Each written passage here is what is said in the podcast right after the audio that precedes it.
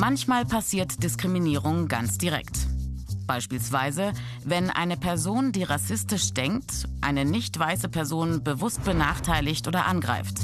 Aber meistens ist Diskriminierung Teil des Alltags und oft gar nicht beabsichtigt. Das nennt man dann strukturelle Diskriminierung. Aber was heißt das jetzt genau?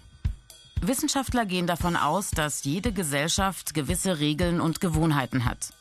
Diese Regeln haben sich mit der Zeit eingespielt und werden uns oft gar nicht bewusst. Leider, denn sie benachteiligen bestimmte Gruppen bei der Verteilung von Macht, Arbeit und Anerkennung. Auch Institutionen, wie zum Beispiel Schulen oder Universitäten, funktionieren nach diesen Regeln. Besonders schlimm ist die Diskriminierung an Schulen, denn Bildungsabschlüsse sind wichtig. Nicht weiße Kinder, Kinder mit einem nicht deutsch klingenden Namen oder Kinder, die nicht in Deutschland geboren sind, bekommen häufig schlechtere Noten. Das hat strukturelle Gründe. Deutsch wird als Muttersprache vorausgesetzt. Aber es fehlen Hilfsangebote für Lernende mit einer anderen Muttersprache. Und auch schon der Name oder die Hautfarbe eines Kindes kann schlechtere Chancen bedeuten.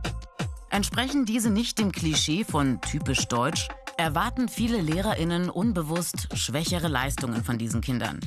Dabei halten sie selbst ihre Notengebung für objektiv und keinesfalls diskriminierend oder gar rassistisch.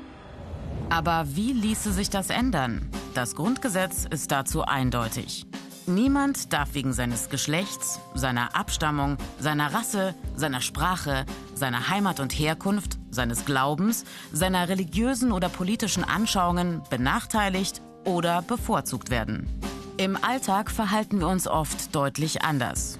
Genau da muss die Diskussion ansetzen, denn Gewohnheiten und Regeln, die nicht in Frage gestellt werden, ändern sich nicht.